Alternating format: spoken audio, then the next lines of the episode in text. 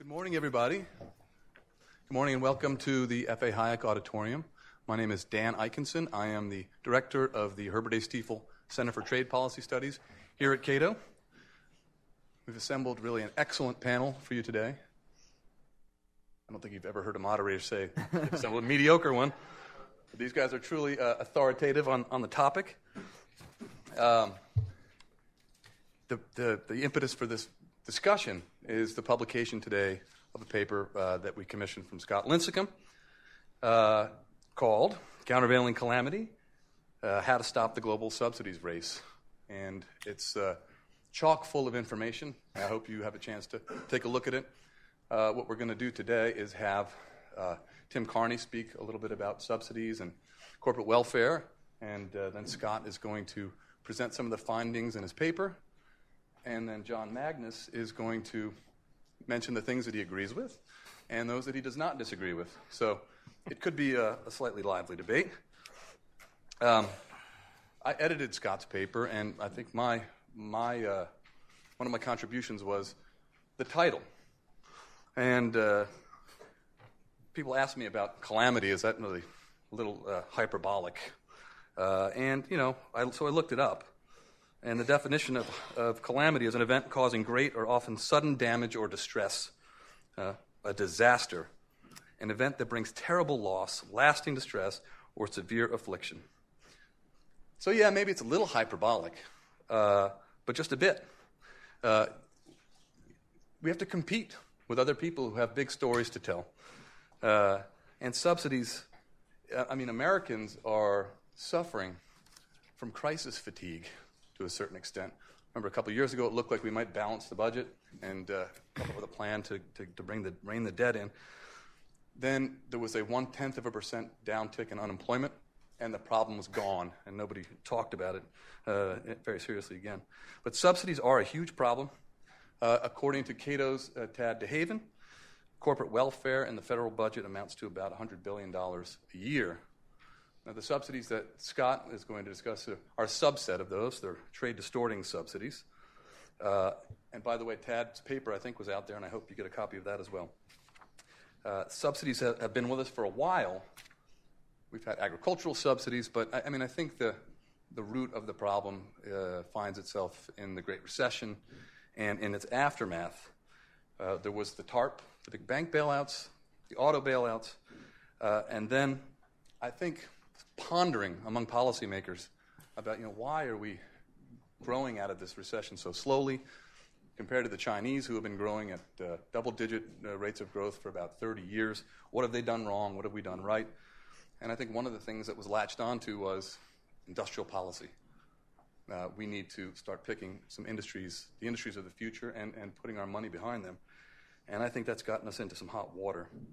Um, we, we talked, there was concern back in the, in the aftermath of the recession. You know, G20 leaders were meeting with one another, reassuring each other that they would not engage in tit for tat protectionism. And I think basically what, was, what they had in mind were, were, tariffs. But we've seen subsidies ramped up around the world in a tit for tat sort of fashion. So I would say subsidies really are uh, the trade war that we've been experiencing.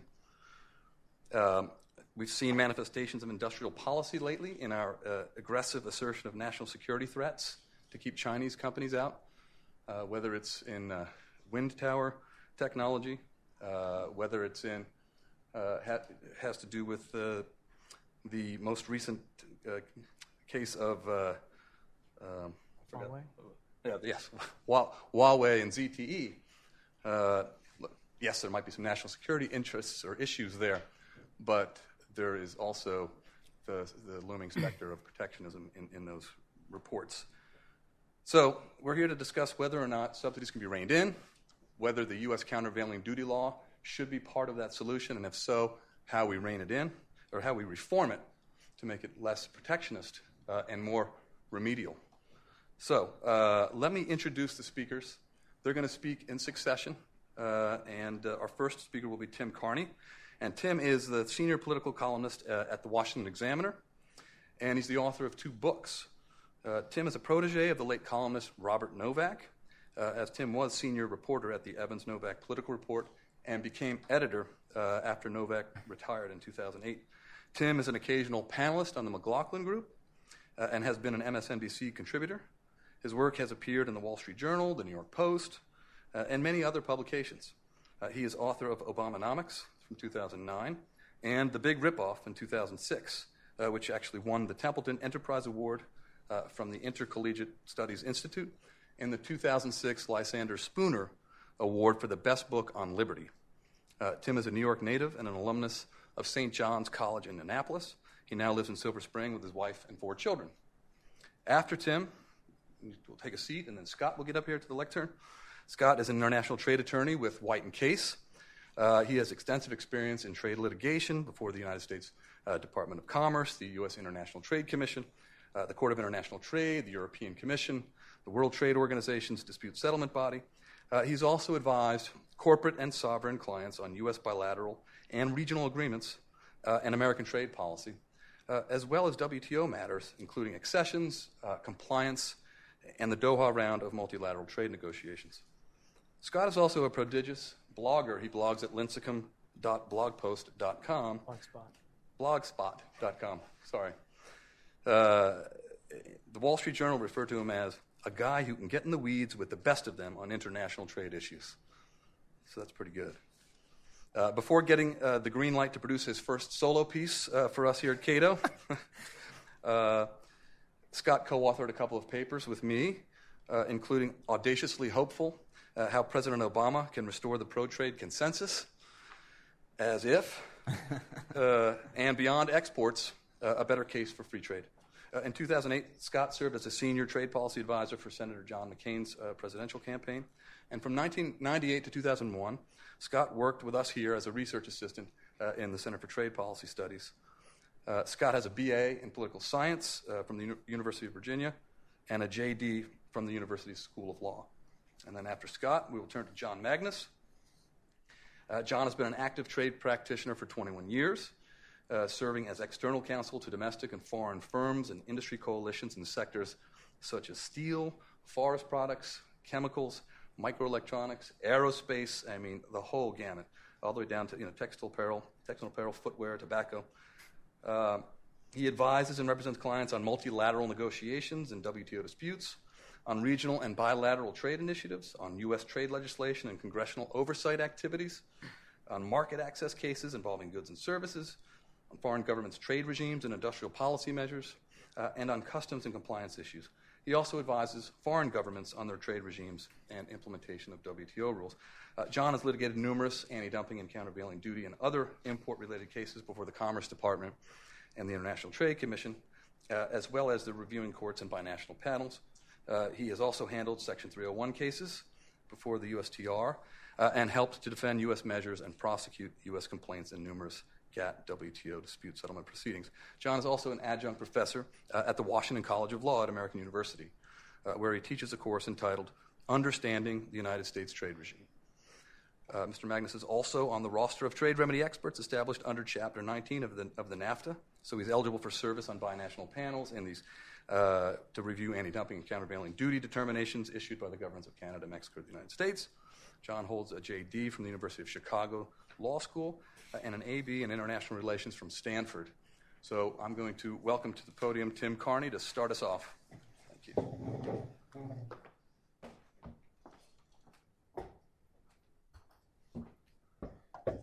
Thank you. Thank you for coming. Congratulations to Scott on this paper. One of the terms Scott spends some time on in the paper is the to show sort of the complexity, the arbitrariness sometimes of these uh, our responses to foreign uh, trade practices. So he talks about whom we consider a non-market economy, and with my reporting on U.S. economic policies, non-market economy kind of rang a bell, and I wondered to what extent are we a non-market economy? Um, the we certainly don't let markets set the price of the energy we buy or the eh, what sources of energy we get or the autos companies that get to exist or who gets to succeed in exporting or manufacturing. The government is very heavily involved in that more so today but also the case under um, under President Bush as well and, and, previous presidents. And I always use as a, the prime example of a an American company that is uh, what might have been called by there was a professor Burt Folsom who wrote uh, the myth of the robber barons, and he distinguished between market entrepreneurs and political entrepreneurs. Boeing is one of our leading political entrepreneurs in America today. Um, the when Europe first came after Boeing for um, subsidized, because you know Europe has their own subsidized uh, jet maker, Airbus. And when Europe was coming after us last decade, they said, well, all of these defense contracts to Boeing count as subsidies. To some extent, that's Europe you know, not really believing in defense since uh, for the last few decades. But to another extent, there were, you know, the Air Force was lining up to lease these 767s as in-air fuel tankers, and that a woman went to jail over that because she left uh, Pentagon and went and uh, procurement and then went and got a job at Boeing after that. They get all sorts of, they're one of the leading military contractors. Boeing is uh, by far the king of getting export subsidies through the Export Import Bank. This is a government agency, brags about how most of its uh, subsidies for U.S. exports go to small businesses, but that's just counting each deal. If you count by dollar amount, depending on how you count, somewhere between two thirds and 80% of Export Import Bank funding subsidies subsidizes the sales of Boeing jets. And uh, it goes beyond that. The states are handing money out to Boeing, where Washington Governor Gary Locke actually held something, a legislative session called the Boeing Session, a special session just to hand out hundreds of millions of dollars of subsidies to keep some Boeing manufacturing in Washington. When they were looking for their uh, where to move their corporate headquarters to. All these cities and states were bidding with this corporate welfare. Illinois gave them $63 million in handouts to move to Chicago. My favorite, though, was that Boeing wanted a block of office spaces in downtown Chicago, and they couldn't get enough floors together in the building they wanted. So mayor of Chicago wrote a $1 million check to the current tenant so that they would move out and Boeing got to move in. So this is what this is the, the sort of situation that they, um, that they work in. But I was talking to some Boeing guys at the Export Import Bank annual conference earlier this year, and I used the word subsidy, and all of them got really upset. They said, We don't get any subsidies. And I said, Okay, so the U.S. government loans money to your overseas buyers, and that's not a subsidy? And they said, No, well, because the Export Import Bank has been making a profit for recent years, and so taxpayers aren't actually paying for it. This is why one of the things I'm happy Scott really does in his papers, he lays out, first of all, I'll just say that's not the normal understanding of a subsidy. Most people say if government policy is coming and helping one company, that's a subsidy. And it turns out that the closest thing we have to an official definition of this, a WTO definition, which some people say is itself too narrow, um, that is that says it has to a subsidy is anything that's a financial contribution conferred by government or some government-like uh, public body that confers a benefit on a private party. So you talk to the head of Export Import Bank, and he has barked at me. He says, Tim, you write that we subsidize these companies. We don't. No. We do subsidize them, and they and we do this in every industry. It's not just in exports. Um, General Electric in Obamanomics, I call them the for-profit arm of the Obama administration because Obama would say we need more passenger rail. GE goes and hires Linda Daschle, the wife of Obama confidant Tom Daschle, as their rail lobbyist and starts building up new trains. We need more embryonic stem cells. GE does a partnership with, uh, with Geron, one of the biggest stem cell makers. Uh, we need more batteries for our, our rails, so they open a new battery factory subsidized in upstate New York. These companies are increasingly dancing to the tune that's called by government and then not having to worry about markets doing it. And the bigger guys often are doing it more than the smaller guys, and the GE CEO, Jeff Immelt, makes it explicit. A year ago, he was on 60 Minutes, and he said, I want you to root for me Everyone in Germany roots for Siemens. Everyone in Japan roots for Toshiba. Everybody in China roots for South China, China South Rail. I want you to say, win GE. So this is the mindset not just of the GE CEO, but I think it's not coincidental that he is the job czar for Barack Obama. I think when Barack Obama says the words win the future, when Barack Obama sort of talks jingoistic and says, we can't let Spain beat us in, in windmills or we can't let China beat us in solar panels. He's saying that. We ought to behave like Jeff Immelt wants us to. Uh, the year before, Immelt at Export Import Bank annual conference said, Germany is the model. Germany, he said, had more, quote, public will and quote, national vision. He said in Germany, quote, the companies roam as a pack. They stick together, and the government supports the companies to be exporters. And in the same speech, he enviously described China's, quote, incredible unanimity of purpose from top to bottom. This is what Obama's export czar wants. It's slightly stronger version of, I think, what President Obama has been putting in place. And it appeals across partisan lines. But when Obama says win the future, he has his jingoistic talk. He talks about the, the auto companies in Detroit that he, he, uh, he bailed out. Um, th- that's what he's doing. He's talking about subsidizing our guys, which is interesting because the colleagues, the cohorts he has in this sort of thing are often people who call themselves free traders. And so Gary Locke, he was a commerce director. He was the governor of Washington who had the Boeing session. He would go out there and talk about free trade. And what he meant was building down some of the, the tariffs that we have between two countries. So it's this interesting duality that a lot of these uh, people think they can do, especially politicians, but also corporate executives, where they say, "Well, we believe in free trade, and we think America ought to he- American government ought to help American business."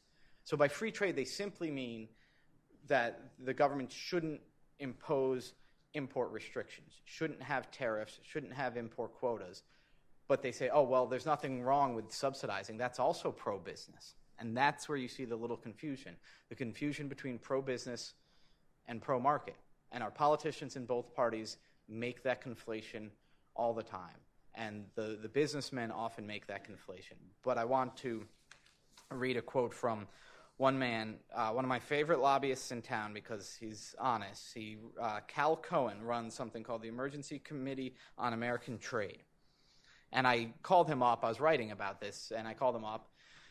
And I said, So, I mean, do you guys really believe in free trade? And he said, Free trade is a theoretical construct. What we're talking about is practical business transactions.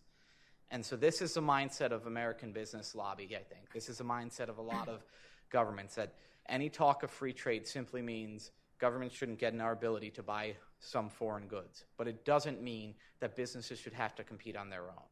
We subsidize agriculture. We subsidize. We keep out foreign sugar. We give loan guarantees to current sugar. We subsidize our exports. We subsidize green energy. We subsidize dirty energy, as as they would say. We have mandates that you buy insurance, and also the, mandates cover you have to. You know, your utilities have to buy solar or wind. Uh, pharma has been the big the drug industry has been getting by on getting forcing people to buy their goods through individual mandates in the healthcare bill, getting subsidies like that. Ethanol is one big story of handouts and subsidies. We're bailing out automakers, we're bailing out banks. Um, the green energy stuff isn't just the Solyndra subsidies; it's also all sorts of tax credits. Um, and at times, we do corporate welfare through um, through protectionism, whether it's Bush's uh, steel stuff or Obama's tire um, things. And so the uh, the closest thing I have to a, uh, a criticism of Scott's paper at this point, because um, I'm not going to be the one diving into into the weeds on the policies, is the, the hopefulness for an overhaul of all of our various subsidy things. There's not enough of a concentrated benefit to getting rid of these overhauls. That the people who benefit from it, that Boeing getting these billions of dollars in subsidies costs every taxpayer two or three dollars. And if they repay Export Import Bank, it doesn't really cost us at all. So then all our, our objections are is that it's market distorting that's a, an unseen cost for the most part because we don't see what the market would be otherwise. Um, it's the same with sugar. Um, even there, there's a concentrated cost where you've got these candy makers who want to buy sugar cheap, but we keep out foreign sugar to protect the sugar growers in Florida. The sugar growers win. The candy makers lose because the candy makers they want to be able to import the sugar, but at the end of the day, they can just go and move their plants across the river into Canada, and so or into Mexico, and that's what they end up doing the lobbying force will always be on the side of the guys looking for the subsidies and the handouts and the corporate welfare. And so I would want a sort of creative solution to how we can get a popular lobbying force behind rolling back all of these special favors. Thank you for your time.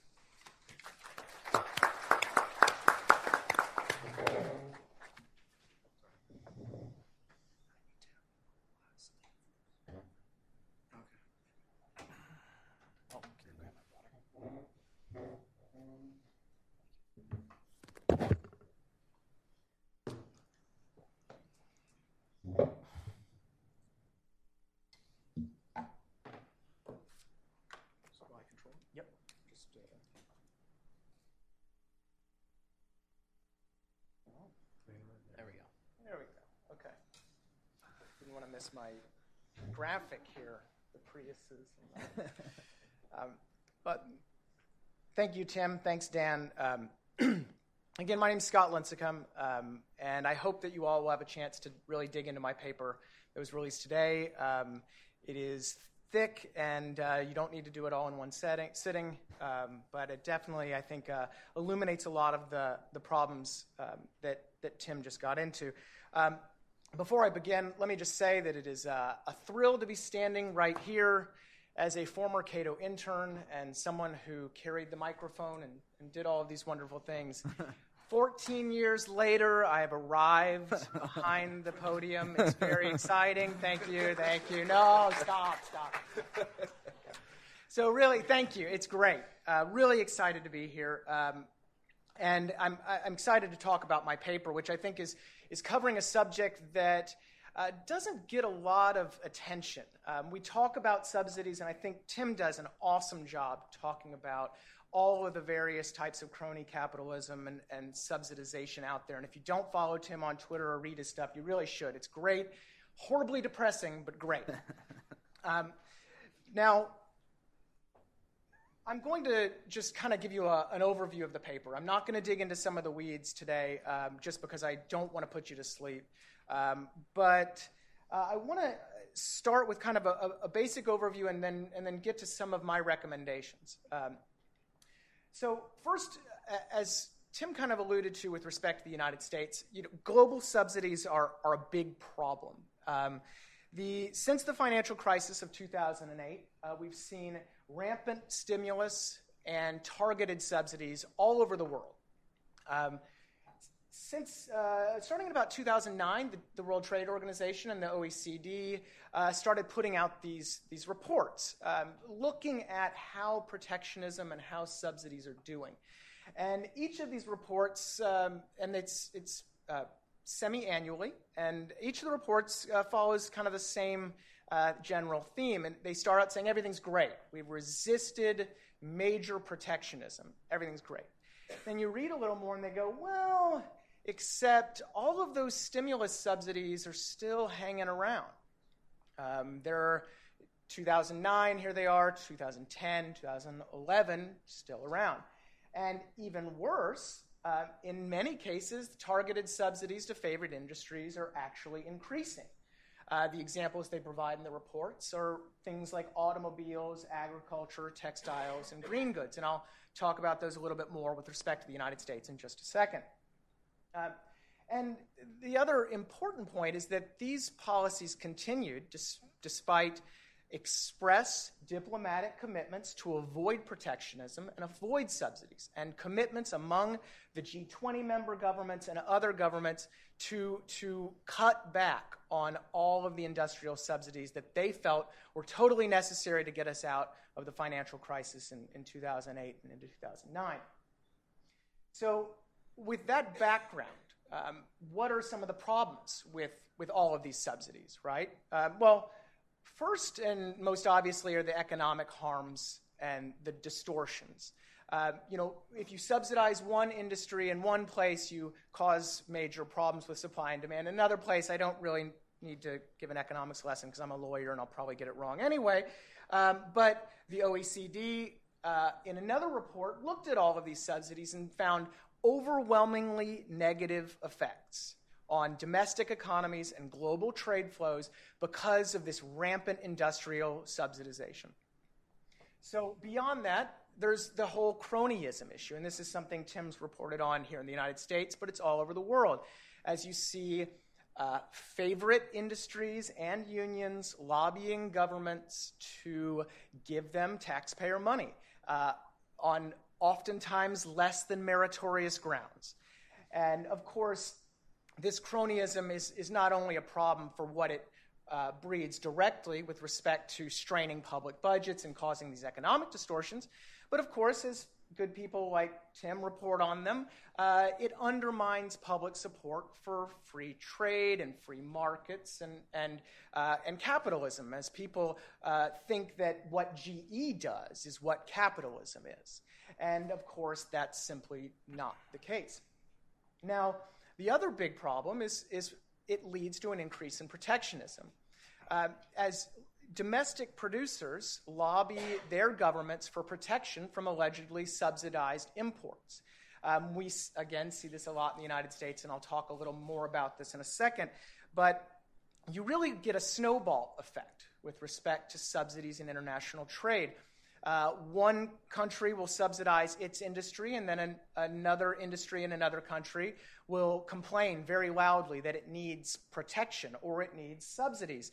Rinse and repeat, and you do it over and over again. And again, uh, the WTO and OECD have found uh, somewhat an increase in targeted protectionism. Um, and then again, we have, in, in my world, an inevitable increase in domestic and WTO subsidy litigation. Now, the domestic litigation is through the U.S. countervailing duty law or other countries' countervailing duty laws. Tim actually hit on more of the rules than I was going to discuss today. Uh, but these rules are generally accepted. They're codified in the WTO agreements and then promulgated throughout um, by individual nations with respect to their own national anti subsidy laws. Um, and as you can see here, the numbers are pretty stark. We, right before the financial crisis, we had a much lower level of CVD initiations, uh, and we had a much, uh, the United States involvement uh, continue to be quite high in, in a, a lot of these cases. Typically, the United States as the initiator, but more and more we're becoming a target. And this wasn't in my paper, but I received a great email from the World Bank's uh, Chad Bown, who looks into global CVD policy. And he said, you know, I, I really, I think your paper's really interesting, but you should know that a lot of developing countries are getting their own CVD laws. And the concern, of course, is that as they look to the United States uh, as a major applier of anti subsidy rules, U.S. exports will start becoming increasingly subject to their the CVD measures in, in other countries.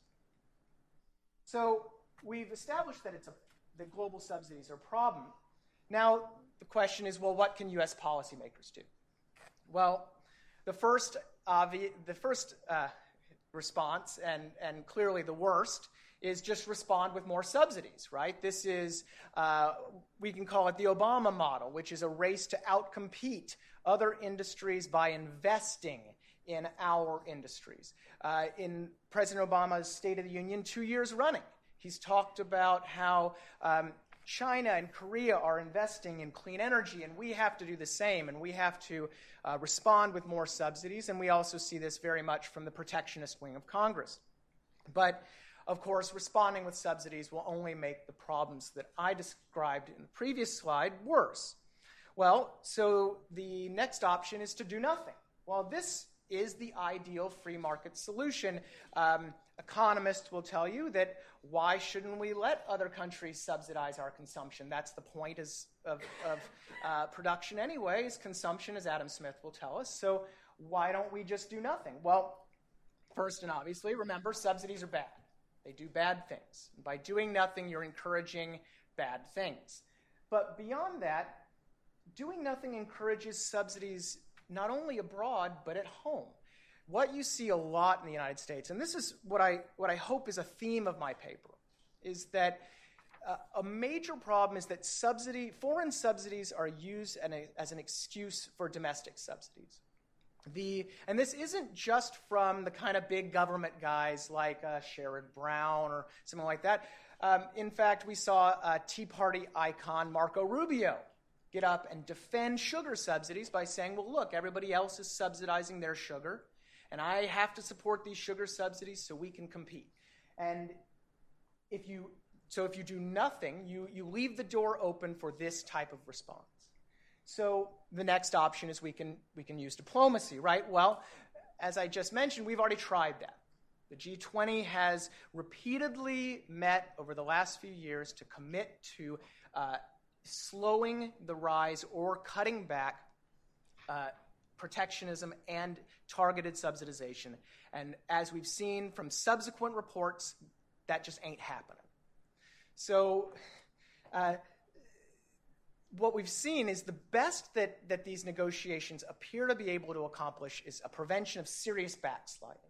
Um, they don't really arrest the current expansion um, of subsidies or lead to what's far more important at this stage is the reform and elimination of uh, subsidies at home and abroad. So finally, is the option that I advocate, and that is to develop and utilize legitimate anti-subsidy disciplines. Now, what are anti-subsidy disciplines? Well, I already mentioned this a little bit, and, and Tim did as well. Um, they are real, concrete disciplines on the most egregious types of subsidies, the most dis- trade distorting types of subsidies. And most importantly, these rules are voluntarily agreed by all uh, 150 plus WTO members. This is a big deal. I mean, how often do you get a bunch of governments together in a room to agree to actually limit their own uh, political behavior? And let's face it, subsidization is a very political behavior. Uh, and if they are okay, so so that's kind of what the rules are. Um, but now, how are they adjudicated? Well, there's two ways. First is through WTO dispute settlement, and more often through CVD investigations. Now, um, I want to make clear that you know I don't really advocate in the paper one avenue or another. I don't want to. I, I in fact, I think probably uh, WTO dispute settlement is a little better uh, because of a lot of different. First, if it's it's an independent arbiter, but second, the the ways that you can prove injury or adverse effects, as it called, or or more broad at the WTO. Uh, but that really doesn't matter for kind of the broader uh, perspective of my paper. Um, so next is what happens if you lose a dispute? Well, that's countermeasures um, after consultations, and typically this is duties on the subsidized imports. So what can they do? They spotlight offending subsidies, and they often lead to the removal. Now, these are not a panacea, um, but I think they can help. Uh, and I see uh, three main ways. First, they can directly discourage subsidies by offsetting potential export benefits and publicly shaming subsidizing governments. And we actually see this a good bit. Uh, the United States, when it is targeted in a subsidy dispute, particularly at the WTO, uh, is quick to force to defend its actions and occasionally does reform them, and other governments do the same.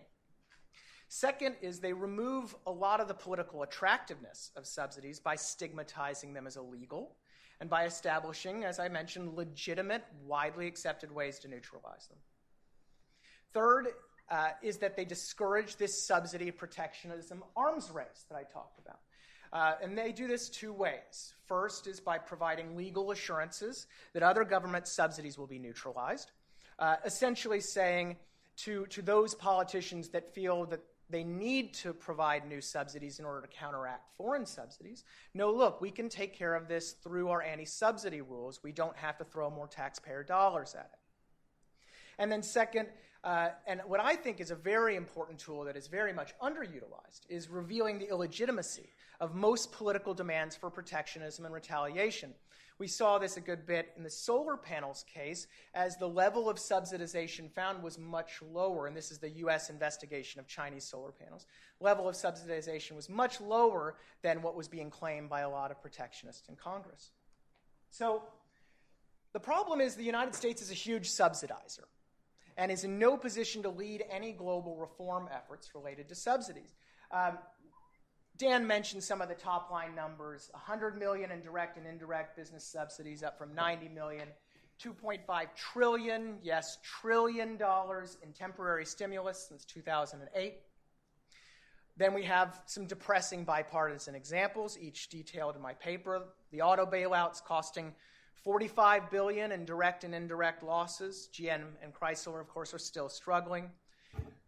Uh, billions of dollars to the agriculture, into agribusiness, uh, and special commodity support, uh, dairy farmers, cotton, peanuts, and then, of course, my favorite, green goods, 24 billion in 2011, and a mind-numbing stat: 538 different state and federal subsidies for alternative fuels.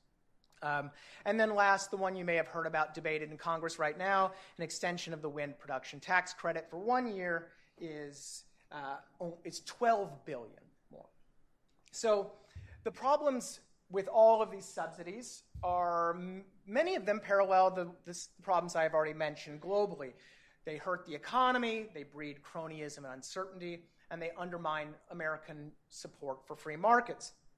They also cause a lot of trade disputes.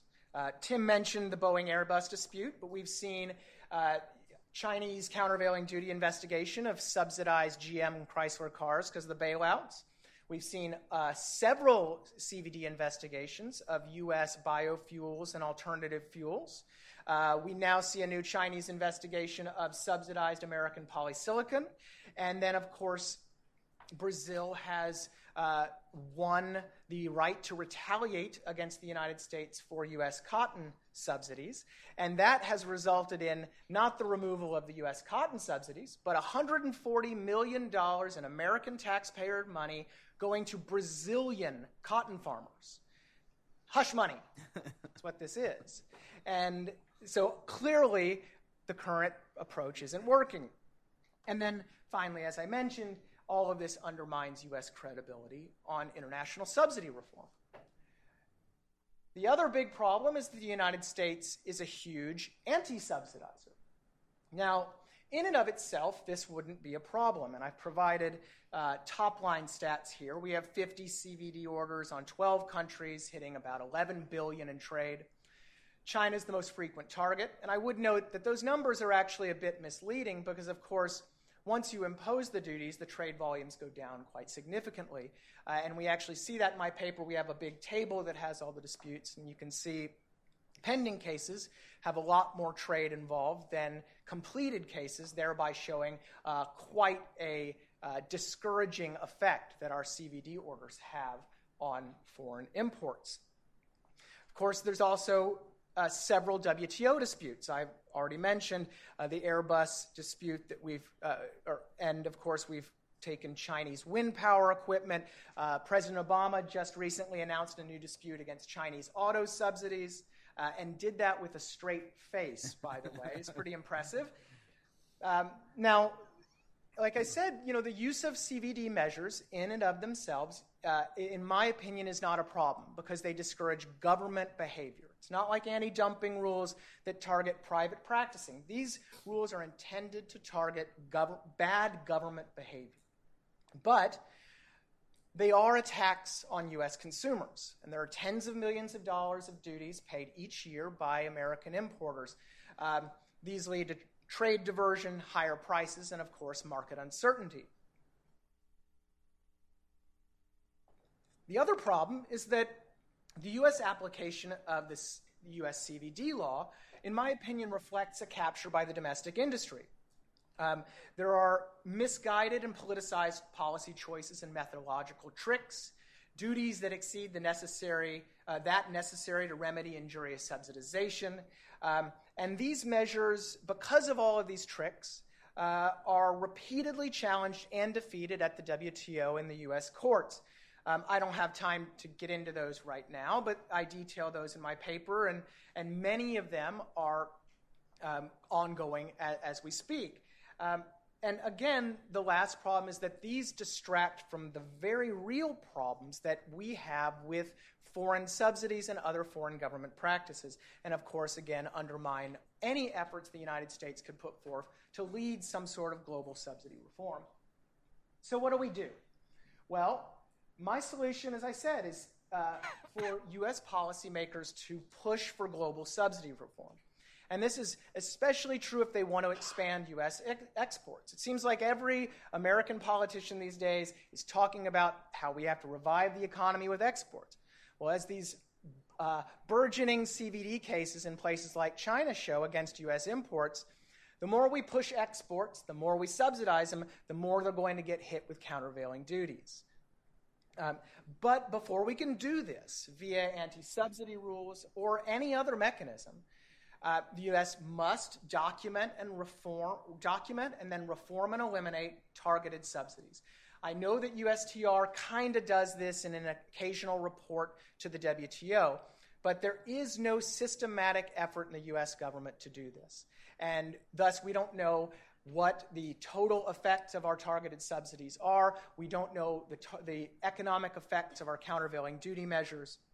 Um, and to, to do this, um, there are things our politicians can say. First, they can raise the threat of anti subsidy duties on U.S. exports. In other words, saying, look, I have to do this because if you want to export to China, you're going to get hit with CVD cases.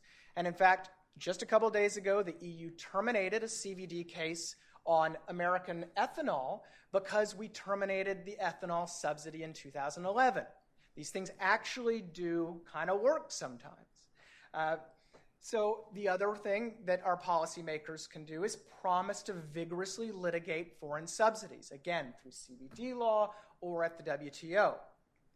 Then, the second uh, suggestion is that we reform the application of US CVD law. Um, I've given a very long and boring list of reforms in the paper. I don't need to tell you those.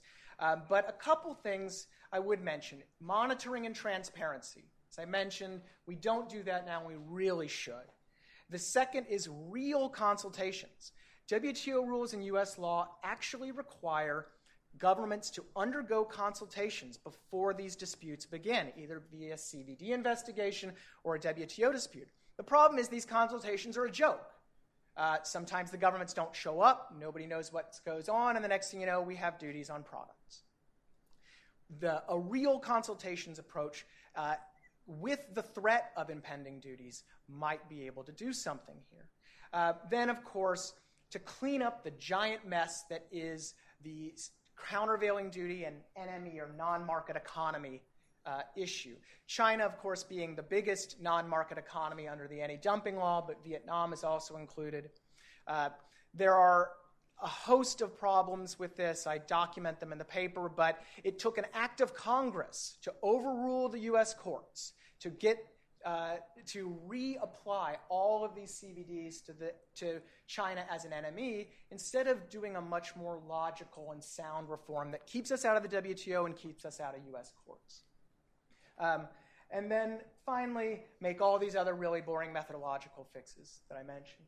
And of course, if we don't do this, then really it's just more of the same. Um, and the debacles we see with Solyndra and Abound and, some, and many of the others that Tim writes about will inevitably continue. So, thank you.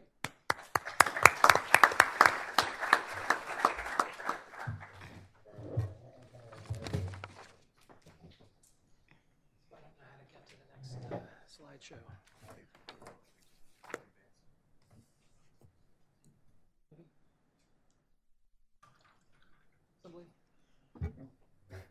Is it loaded? Here we go.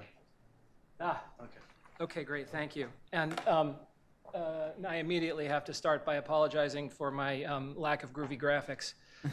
um, I'm no longer in the big law firm world and don't have um, uh, an IT department. Uh, I, I googled that. um, uh, so, and, and very little facility with, uh, with uh, PowerPoint. So, but mercifully, there aren't very many slides, so uh, you won't be afflicted uh, excessively. Um, I'm John Magnus, um, a trade practitioner here in town, 22 years now, and a, a, a, large part of my client work has focused in the area of subsidies and subsidy control. Uh, big honor to be uh, here in front of all of you. Uh, a, real gas to be uh, in front of an audience that includes two former students. And I will uh, start by apologizing to the two of you. You've heard some of this before. Uh, one third of Uncle Sam's International Trade Commission in attendance. Um, and, and a great topic. Um, uh, I have no ability to advance these slides. There we go. Three things that I'm going to quickly cover. Uh, I'll start with some reactions to uh, Scott's paper, um, uh, which is definitely worth the full read um, and, and repays that reading um, all the way through. Um, and then I have some ideas to share with you on improving subsidy control uh, and then and then some uh, ticklers at the end about uh, anti-subsidy measures, new anti-subsidy measures uh, that have been proposed uh, here in the United States, um, and raise some interesting questions, very worthy of the uh, of the attention of a, of a, think tank audience. Um, so, starting with Scott's paper. Um, and points of agreement with that paper. the most important point of agreement is, in fact, that there are too many subsidies everywhere. he's entirely correct about that. His uh, tour of U.S. government subsidies uh, hits three A's uh, Uh, agriculture, alternative energy, and, aeros, uh, uh and uh, autos. and then by um, what he has to say about ex- the export credit world, and, and certainly what you heard from Tim. Uh, uh, that brings up a fourth A, which of course is aerospace. Uh, but there is uh, a lot elsewhere in the alphabet as well. Uh, uh, B reminds me of batteries, which reminds me of the Advanced Battery Consortium, and then you can just sort of go on through it. It might be an interesting parlor game for budget geeks to try to come up with one for every letter of the alphabet. Um, a further point of, uh, uh, I guess you could call this agreement, I, I, I felt that um, uh, all, all of the downsides of these subsidies that Scott went through, um, uh, and may, maybe I just missed this, but you know, th- th- there, there's one more bullet I would add, which is, of course, that a government that subsidizes less requires uh, less revenue. Um, and uh, government is larger in everybody's life because it, on top of everything else it's doing, it is trying to find money with which to bestow subsidies.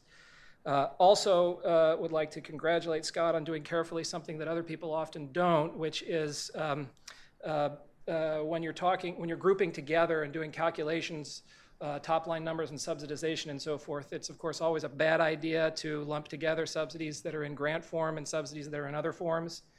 Um, uh, there was a fascinating moment. I don't know who who was still in front of the television during the uh, aftermath of the last presidential debate, but there was a, a wonderful little moment that I'm sure uh, gave a charge to all the subsidy geeks in the audience uh, when um, uh, uh, candidate uh, Governor Romney's complaint about about the Obama spending on on um, alternative energy, and he had some top line number. I can't remember what it was. 90, yeah. But one of in the spin room, one of the defenders of the president said, "Well, wait a minute now. You know, some of those were loans, and so you know, uh, and of course, you know, the, the grant equivalent. If you have a hundred dollar loan and it's a soft loan and it should have been at eight percent, but it was only at six percent.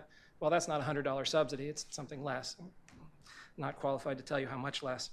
Uh, but anyway, Scott's very careful about that, uh, uh, which is a good thing. Uh, I should disclose that I have been involved in some of the uh, rent seeking behavior that he rightly denounces. Uh, I helped one client get a share of a limited pool of DOE loan guarantees. Uh, and I did a cash for clunkers exchange. Oh. Uh, I'm, I'm really interested to know where the other $21,000 went uh, because uh, I only got an enhancement of about 3000 on the gas guzzler that I traded in, but apparently Uncle Sam had to part with 24, and uh, I'd like to know who got that. Uh, so anyway, second point of agreement is that U.S. leadership on subsidy discipline is indispensable and I guess it says missing up there. I guess uh, uh, on reflection, I'd say not, uh, not what it should be, not what I would like it to be.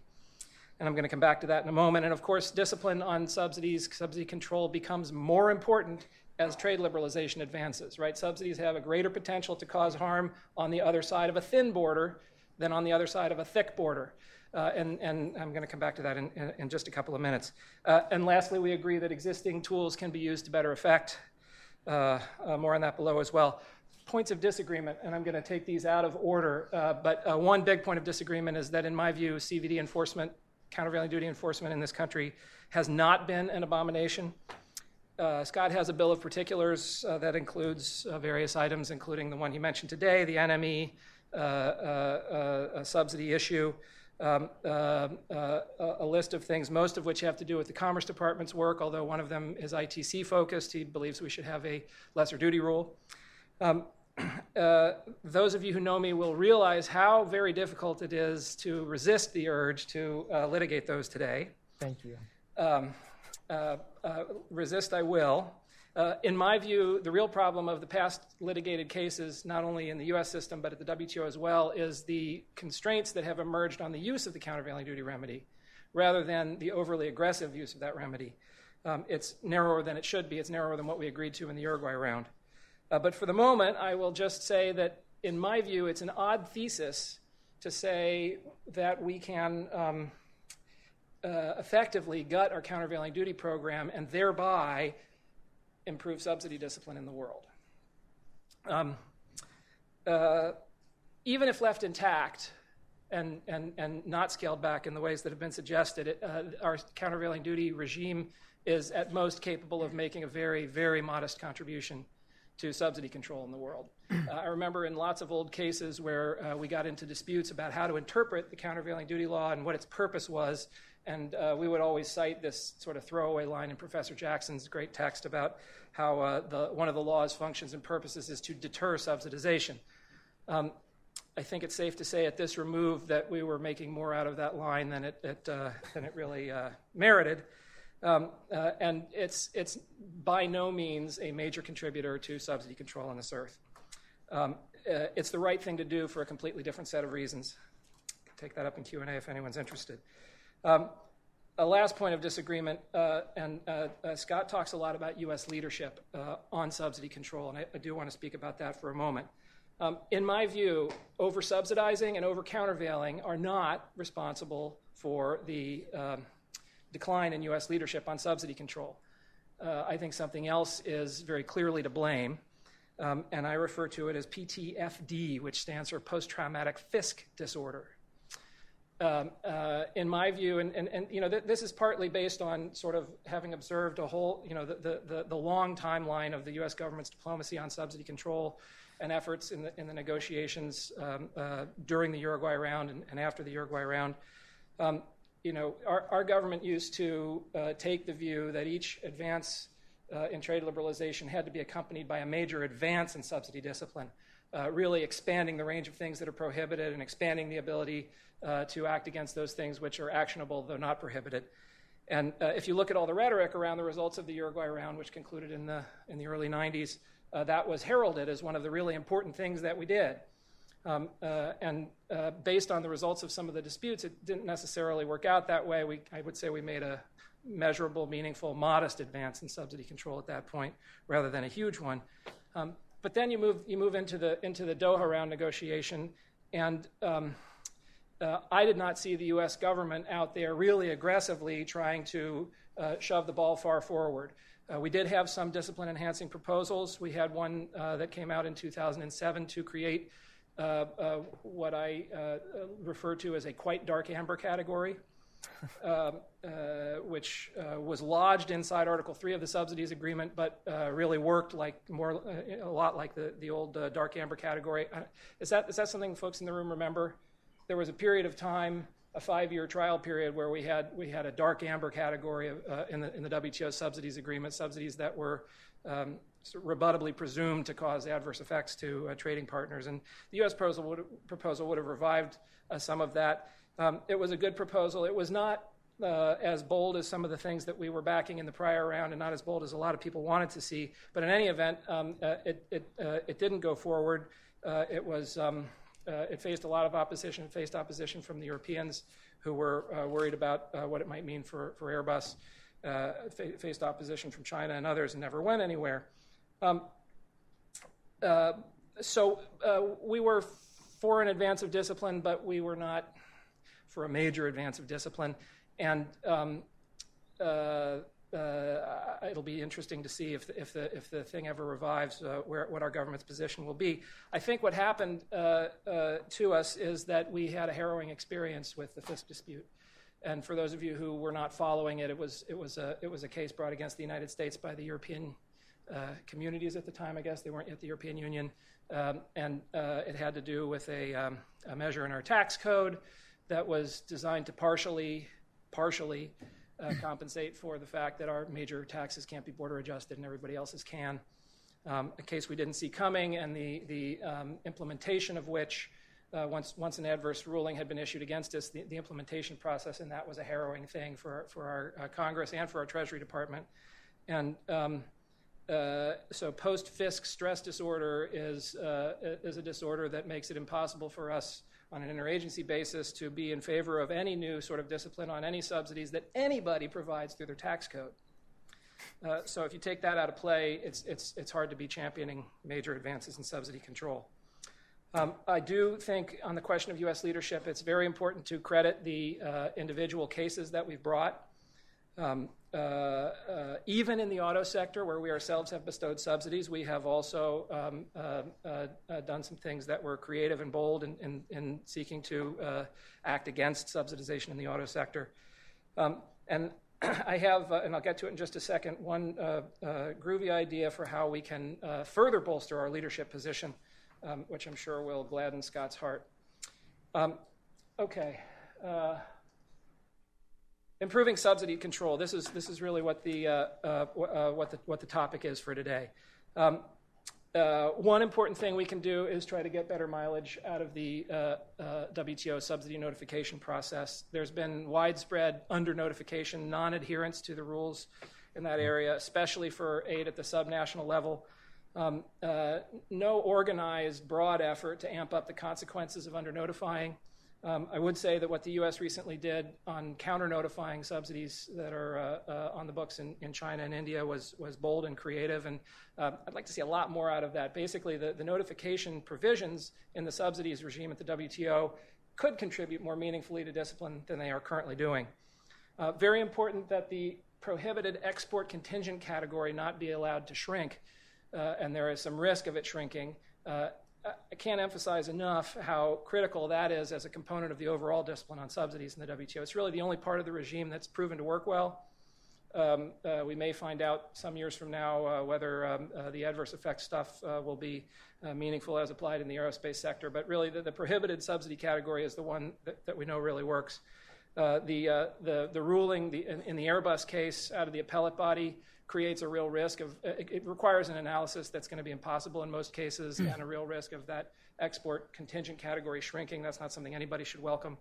Um, and I would just note on that score that um, uh, the case for uh, uh, finding that a currency subsidy in China is export contingent uh, is uh, a relatively easy one. Um, uh, I know that many people would, would disagree about whether it's a subsidy in the first place, but if you believe that it's a subsidy, which most economists do. Most economists believe there's a financial contribution and a benefit and believe that it's off, off limits because uh, it's not export contingent. Um, that I don't get. That, that uh, is a subsidy that, you know, if, if it's a subsidy, uh, uh exporting is both necessary and completely sufficient to qualify to receive that subsidy. Um, and if you think of it in terms of, you know, as an economist would, it actually gives a, a company an incentive to care where they sell a margin, marginal unit of output but get more if they sell it in an export market than if they sell it at home. That is the very core of the definition of an export contingent subsidy. Uh, so um, uh, uh, uh that, that uh, shrinking that category uh, would not be helpful. in agriculture, escaping the trap of the color-coded boxes would be a good thing. I, actually, that paradigm and that negotiating modality, I believe, is, is one of the things that has prevented a further advance of subsidy control in the agriculture sector. I've written about that and would happy to be field questions about it. we've not completed the job and services and negotiated disciplines on subsidies there. Um, uh, there's certainly work to be done on curbing the subsidies race of the states. Uh, uh, a great article uh, uh, on um, uh, state subsidies for movie makers that just came out a couple of days ago. I like the movies themselves, it can make you laugh, it can make you cry. in 2009, 44 states were offering subsidies to lure movie productions. That number has now dropped off to 35. Uh, New York and Louisiana have doubled down, uh, as has Michigan, whose Treasury rebates 42% of the cost of film production. Uh, but a bunch of other uh, state governments have, uh, in, in, austerity conditions, have uh, gotten out of the business of subsidizing to lure film production. Um, I have one other um, suggestion here on improving subsidy control, and I'd just like you to pretend that this one is at the top of the list because maybe it's my best idea. Should have come to it first so the whole point of having international one point of having international disciplines is to help you be your best self right? You agree to something internationally and then you've actually got to live with it domestically. And that's true generally. It's also true in the area of subsidy control. And it's been observed that the proposal the quite dark amber proposal that, that we made in the in the doha round rules negotiating group if that had actually been in place as international law then uh, what we did with the auto bailout would not have been okay. Um, so uh, uh, uh, you use, you use international obligations tactically to help improve your own behavior at home. But in the United States, the connectivity is not immediate. It's kind of remote. If you think about what we do after we enter into an international trade agreement, we have this sort of front-loaded system under Trade Promotion Authority, right? We figure out all the stuff we got to change in our domestic laws, and we put through an implementing bill that does all of that. But if you notice, those bills never ever tinker around with subsidy or spending programs, right? We don't change our spending, and, and farm spending is one of the best examples, right? Uh, uh, instead, we wait till the next farm bill, and if we have to if we have to change what we're doing, well, that you know that's where it happens. But of course, it's very difficult on a front-loaded basis to figure out uh, how you can structure your spending in order to comply with an obligation like, well, you know, we, we've, we've agreed not to cause anybody uh, adverse effects through the use of subsidies. Uh, how do you know what kind of spending uh, uh, you can do to, to, to, stay within that commitment? Um, what I think we need in the United States is uh, the ability for somebody to apply the brakes without Congress having to get involved.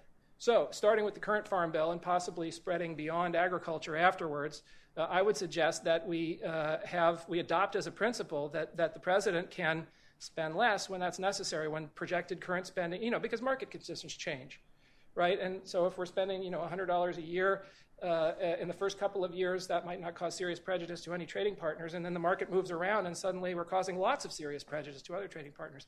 If it appears that projected spending is going to lead us into a situation where, as we did in cotton, we're going to be in violation of our international obligations, well, the president should be able to spend less, should be able to apply the brakes. Um, and I think that should be generally a principle of spending programs in this country in order to allow us over time to comply with our obligations in the subsidies area. Uh, that would reassert our leadership. Uh, it would, of course, it's, it's subversive. It would profoundly change the uh, uh, political economy between the two political branches of our government, uh, but it, it, would show that we take seriously the obligation not to uh, cause trading partners harm through subsidizing. Um, I will just very quickly mention uh, this last slide. there has been in the United States intermittently some discussion of bringing anti subsidy considerations into new areas beyond where the countervailing duty law touches, beyond where the WTO touches.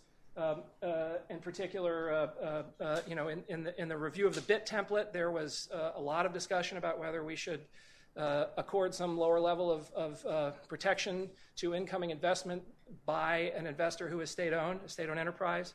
that was primarily a concern that, that those are subsidized investments coming across our border. Um, uh, it's been suggested that subsidies should be relevant in Pentagon contracting. Uh, this came up, you know, uh, some of these we owe to Boeing, of course. Uh, this came up in the, in the competition for the Air Force's refueling tanker.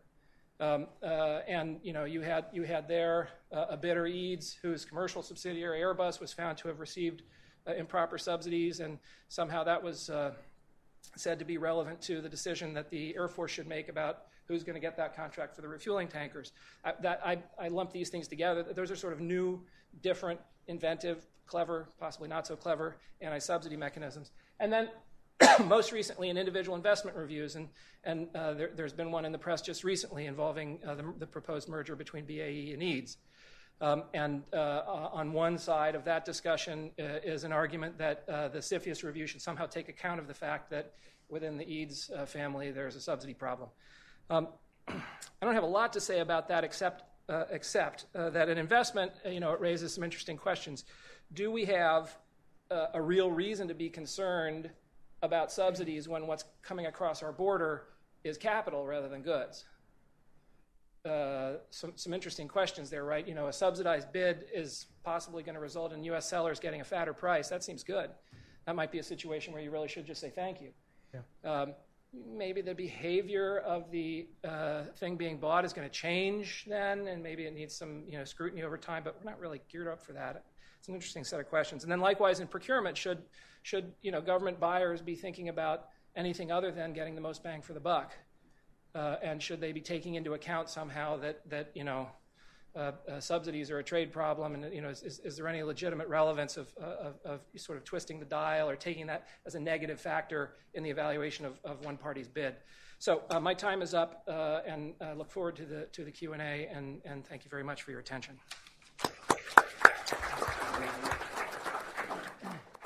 Thank you, John and Scott and Tim. A lot of food for thought there, so I'm sure there are some questions from the audience. Before I get to them, let, let me just seek some clarity. Uh, Scott, you've mentioned that one of your big problems with the countervailing duty law is that it is punitive and, and not remedial.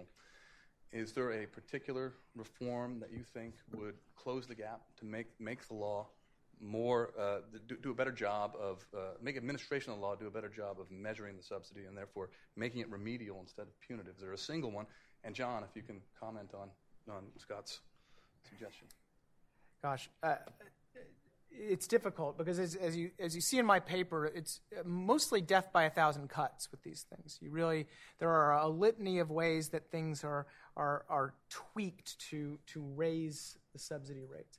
Um, I mean, I think the most obvious uh, and the most obvious one would be actually on the injury side. It would be a public interest type rule. Um, because, quite honestly, uh, you know, the, the perfect example of the public interest rule is what we have right now with solar panels. Okay, so tomorrow, the United States Department of Commerce is set to announce final anti dumping and countervailing duties on Chinese solar panels. Now, the, of course, the, the ITC will be then considering whether those injure the U.S. industry, but the ITC can't consider any of the U.S. consumer interest. Now, uh, we have a federal government that spends billions of dollars subsidizing the consumption of solar panels. We also have a federal government that has as one of its top line policies the encouragement of the use of green energy. So the idea that um, we are in subsidizing the consumption but then taxing the imports and then so raising the prices, it just really doesn't make any sense. And then in terms of what that can do to affect um, our our the, the CVD rates, I think that that um, you know could have an effect. Did you think Commerce has too much discretion in how they well, measure, measure? Yeah, I mean certainly. I you know I think that the I, I think the the easiest example of the discretion lies in the public body rule, something I talk about in the paper. Um, you know, there's this rule that says that uh, a, a, government entity doesn't have to be the government itself, it can be a, a public body. Uh, can also be the provider of a subsidy. And the Department of Commerce has, has gone through and found, for example, Chinese banks are public bodies. Now, um, the discretion applied there allows for the uh, countervailing of subsidies from state owned enterprises that actually might not be subsidies. Um, the that's and, and quite honestly, they could do this pretty easily through a different type of the law called entrustment or direction. They could go after the exact same thing. They could do it that way, but they don't do it. Um, and I think the other one would have to be the whole benchmark, the use of benchmarks.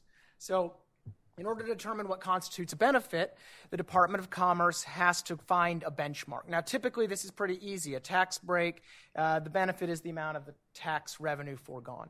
But in the case of a lot of things, provision of goods, services, loans, Department of Commerce doesn't use what you'd think because they say the market's too distorted. So, what we're going to do is we're going to use some basket of prices from world markets. So we're going to use, in the case of, of uh, Chinese bank loans, they used a basket of uh, interest rates from countries like Lesotho. Um, and the result is an automatic bank loan subsidy of, in some cases, 5 10%, in some cases, not much, depending on what the rates are. But really, what we're seeing there is a comparison of apples and oranges. It has nothing to do with the market at issue. And there are a lot of, not just in loans. John, you respond to that? I would like the, uh, oh, is it, is it on? Yeah. The uh, record to reflect I've been specifically invited to litigate a couple of uh, geeky CVD issues. Um, yeah. He did it. Uh, I know, I know. Um, so, very briefly, uh, public interest uh, we have in the United States a situation where the Congress effectively has made a judgment up front that it is always in the public interest to offset injurious dumping and injurious subsidization with duties in the amount of the calculated margin of dumping and subsidization. Um, it's my belief that in the jurisdictions where uh, there's a public interest review at the end, right at the end of a case, they figure out whether the conditions exist where you could impose duties, but then you have to sort of stop and ask the question, well, yeah, but would it be a good idea? And where that happens case by case in other jurisdictions, uh, it's pretty farcical. Uh, I don't think it adds in any meaningful way to uh, the logic of the outcomes, the predictability, or anything else. Um, uh, and uh, likewise, the uh, faux calculations that one sees done to try to zero in on what would be the injury margin rather than the subsidy or dumping margin uh, I, th- I, think are largely based on hocus pocus and require uh, a kind of uh, analysis that that uh, we can't possibly expect to do uh, professionally within the existing timelines and everything else. Um, uh, just really quickly on public body, you know, the, the, the, opening couple of lines of Article One of the subsidies agreement are a mess.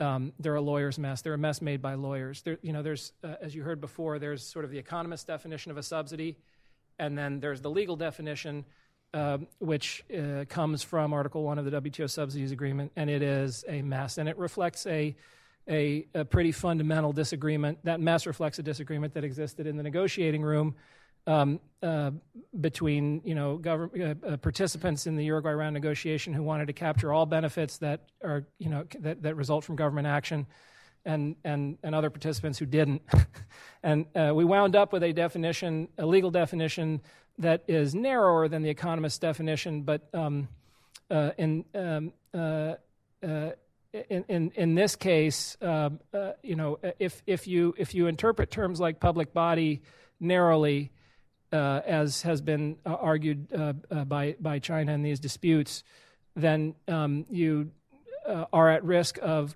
completely obliterating the um, subsidy discipline that results from the agreement on subsidies and countervailing measures. Um, uh, likewise, with the entrustment or direction language that Scott referred to, um, I, I, don't favor that at all. I don't have any doubt that the that the the measures that the Commerce Department has um, uh, countervailed uh, using this um, uh, public body uh, concept that it has uh, are situations where you had a benefit resulting from government action, and for me, that's that's plenty. Okay. Um, questions from the audience? Please wait for the microphone to come around and identify yourself and affiliation, please, and identify the panelist to whom you direct your question. This man right here in the center.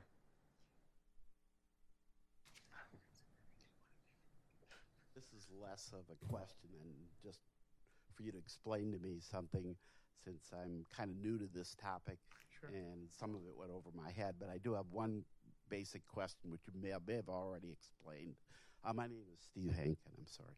Um, what is, how do we get hurt when the when the foreign country uh, puts a subsidy? It seems to me that economically the result is that the product is going to be is going to be sold for lower, and the consumers uh, will benefit. Yeah, we may have an industry that is that is hurt, but I would think that the industry can then figure out some specialized product they can produce um, and, and work their way around it, and we'd all end up better. So I don't understand why we do this. Maybe it's obvious. No, no. Spoken like a pure free market economist, I think it's a great question. It's something I hit on in the paper. And again, I'm going to use an example of solar panels.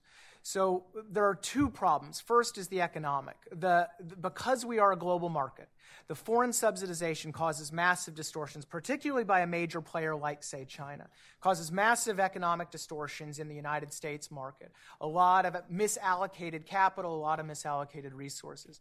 In the case of China, we're now seeing all of those Chinese subsidies to green power uh, have caused uh, serious overcapacity in the Chinese solar industry and in the Chinese wind industry, now on the verge of bankruptcy.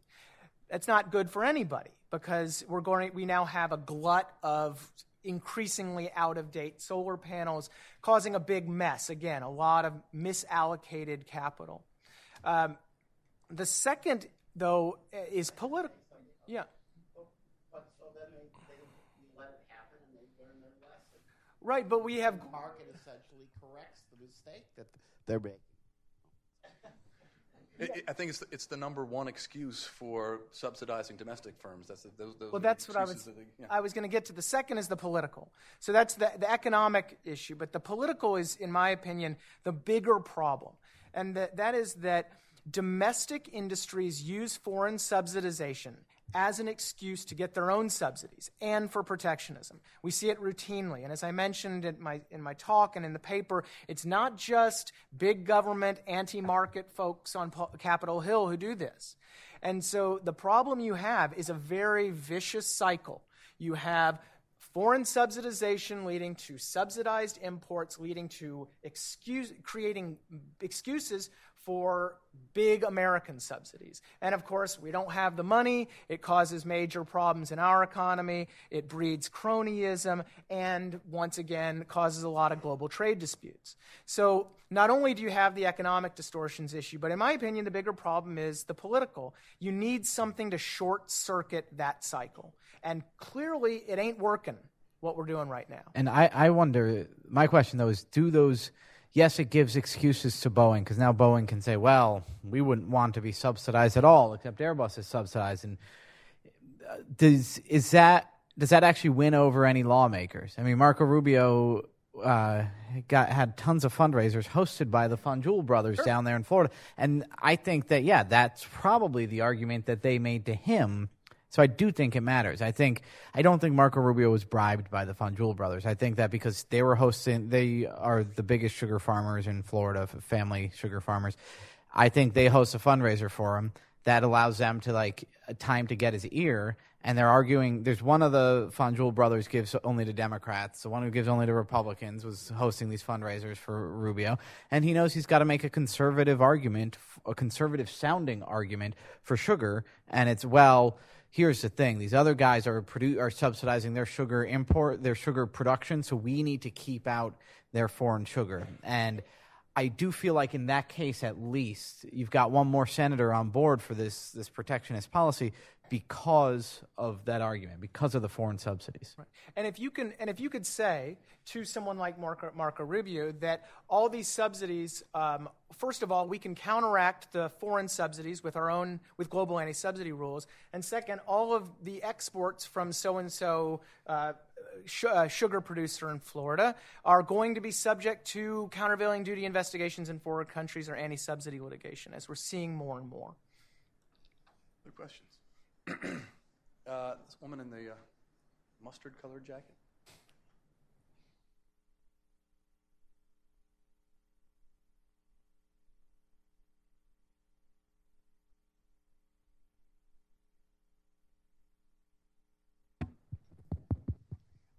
Thank you. I'm Wu from China, now studying at Georgetown University Law Center as a PhD student.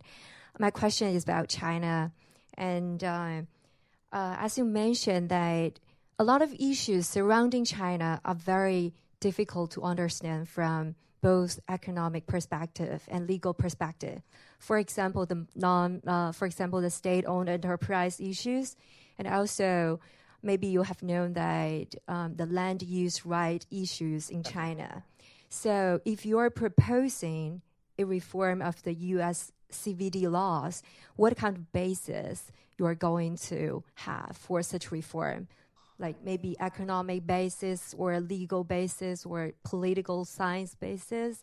Because if you're trying to make reforms, what kind of uh, you need to like have certain basis to make that reform. However, these issues are kind of hard to explain under economic principles and legal principles. And second part of my question is that if you are making the reforms, are they going to be inconsistent with the WTO ruled rules, right. specifically the ASCM? Thank you. Well, I'll take the first question or the second question first because it's a lot easier.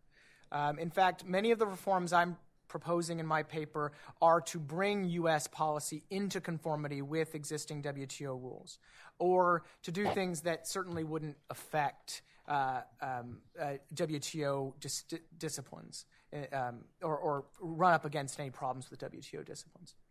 Um, your first question is a lot more difficult. However, um, I talk about some of the things you brought up, like land use rights, state owned enterprises. I talk about those a bit in my paper because they run up against uh, the Department of Commerce's current methodologies, uh, some of which I feel are, are uh, misapplied.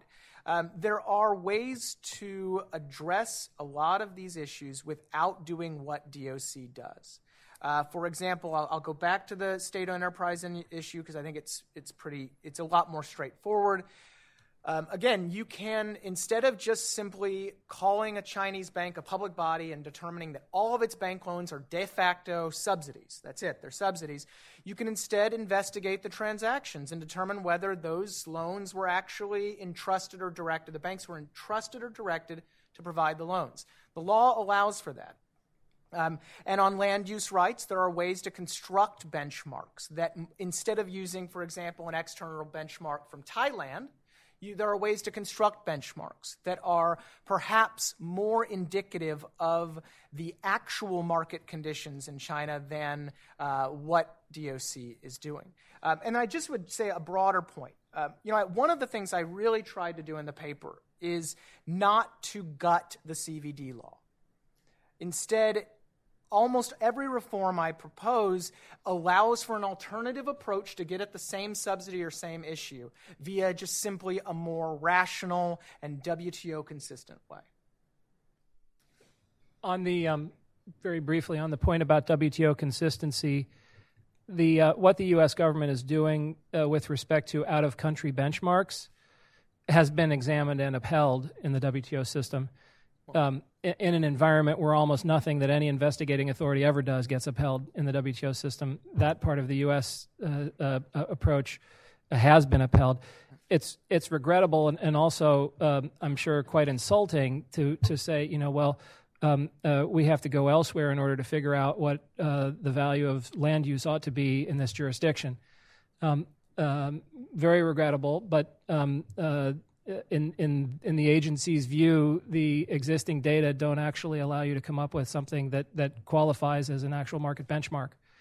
And so, you know, they have a job to do. They need to come up with a benchmark. If they don't see within the country something that's usable, um, that doesn't absolve them of the need to come up with something. Um, and they certainly have, you know, I mean, there's no category where out of country benchmarks are more jarring than for land use. I'll certainly grant you that. Um, uh, and on, on the state owned enterprises, I don't know, I guess, I guess your question had to do with the situation where um, state owned enterprises are alleged to be bestowing subsidies on behalf of the government, or when state owned enterprises are themselves a respondent in one of these cases.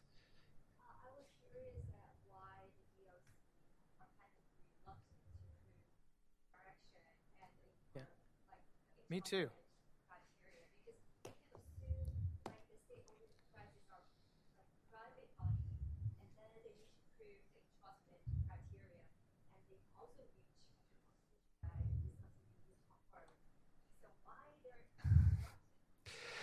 You know the results of WTO dispute settlement under under entrustment or direction have been um, a mixed bag, uh, a very mixed bag, um, and uh, where the Commerce Department believes that it can say that, that this is actually is not a situation of entrustment or direction, but actually just is uh, itself government action, um, it's far cleaner and far safer.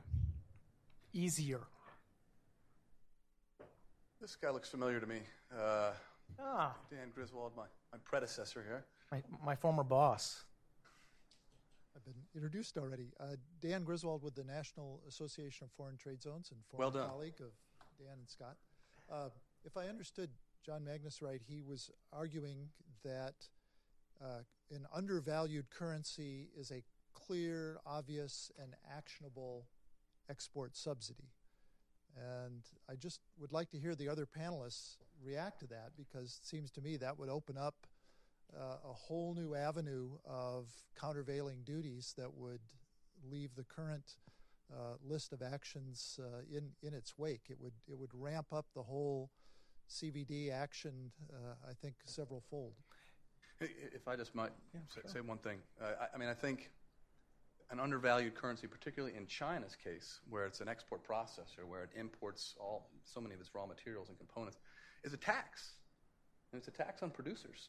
And I think that sort of countervails the, any benefits they get on the export side. I I just have a quick story to tell about the the China thing. Um, it's always Chuck Schumer, senator from New York, who's pushing these bills in Congress about, um, you know, China manipulating its currency, and he's not like the guy you think of as a hard hat, lunch pail type manufacturing guy. So, sort of, my instinct is always to think which hedge funds that are really close to Chuck Schumer are, you know, planning standing to benefit when this bill goes through or something like that. So I, I wrote this article, sort of almost like a, a, what they'd call a blind item. Just be like, if Chuck Schumer's caring about this, you know, there's probably some finance guys who are betting on it. I get a phone call a couple hours after it runs. Um, guy, I forget, you know, I am, you know, Dan Stevenson uh, with Coleman Research, uh, working on behalf of a hedge fund. And I got to ask you, so what do you think are the odds of this bill passing out of committee? yeah. and I said, I'll tell you what I think the odds are when you tell me who your client is, because you just answered my art, my article's question, didn't you? There, um, we we never got anywhere, but the I, I felt bad for this client that was paying him to call up random reporters and ask them the odds that bill was going to pass out of committee. But a lot of that stuff, um, yeah, it, the the finance uh, on this side drives a lot of that. Just often just betting on whether the RMB is going to go up or not or anything like that.